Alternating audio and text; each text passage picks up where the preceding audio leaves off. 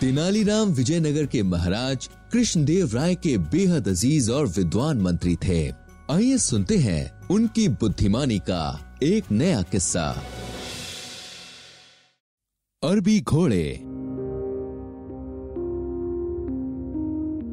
एक बार विजयनगर में एक अरबी घोड़ों का व्यापारी आया और उसने अपने घोड़े महाराज कृष्णदेव राय को दिखाए। अरबी घोड़ों की शान ही निराली थी। लंबी गर्दन गठीला शरीर बिजली सी फुर्ती महाराज कृष्णदेव व्यापारी के घोड़ों के कायल हो गए।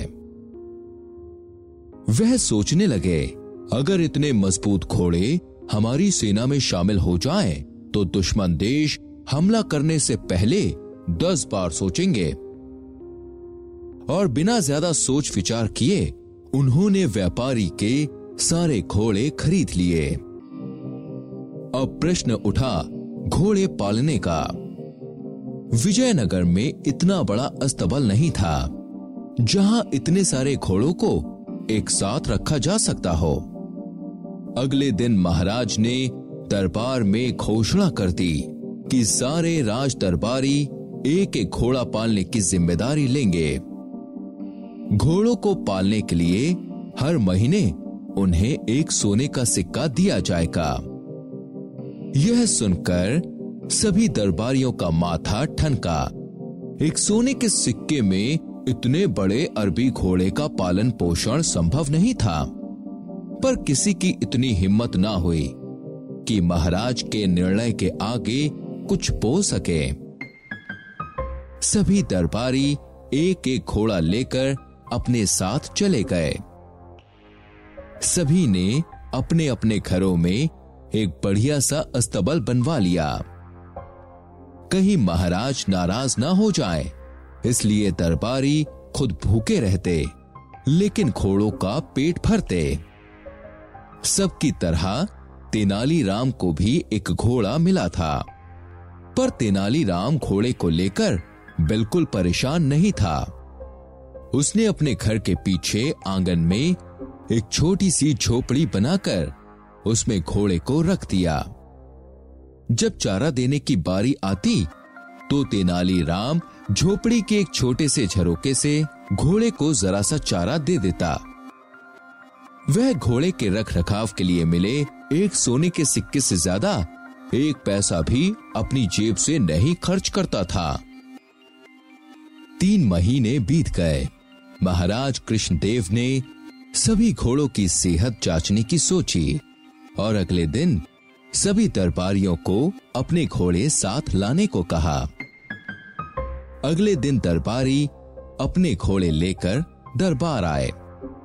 सबके घोड़े एकदम तंदुरुस्त थे, पर तेनालीराम का घोड़ा कहीं नज़र नहीं आ रहा था। महाराज कृष्णदेव ने पूछा, तेनाली तुम्हारा घोड़ा कहाँ है? तेनाली बोला महाराज घोड़ा बहुत खूंखार हो गया है। जिस वजह से मैं उसे यहाँ नहीं ला सकता। तभी राजगुरु बोला महाराज मुझे लगता है कि तेनालीराम कुछ छिपा रहा है। घोड़ा कोई जंगली जानवर नहीं जो खूंखार हो जाएगा। तेनाली बोला महाराज आप खुद ही सबके साथ वहाँ चलकर क्यों नहीं देख लेते? महाराज सभी दरबारियों के साथ तेनालीराम के घर पहुँचे। वहाँ जाकर उन्होंने देखा कि तेनाली ने घोड़े को आँगन में एक छोटी सी झोपड़ी के अंदर छुपा रखा है। जिस झरोके से तेनाली घोड़े को चारा देता था, वहाँ से राजगुरु ने अंदर झाँक कर घोड़े को देखना चाहा। घोड़े ने राजगुरु की दाढ़ी को चारा समझकर उसे चबाना शुरू कर दिया। राजगुरु बड़ी मुश्किल से अपने आप को छुड़वा कर बाहर निकला।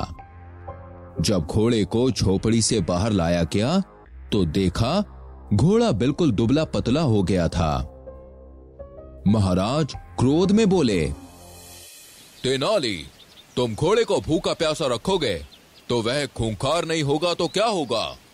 तेनाली बोला क्षमा कीजिए महाराज अगर यह घोड़ा भूखा प्यासा रहकर इतना खूंखार हो गया तो उन दरबारियों का हाल सोचिए, जो इन घोड़ों को पालने के लिए तीन महीने से भूखे प्यासे रह रहे हैं।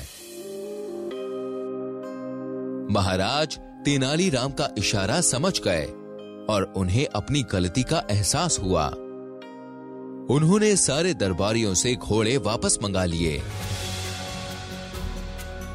और घोड़ों को पालने के लिए महल के पास ही अस्तबल बनवाने का काम शुरू करवा दिया।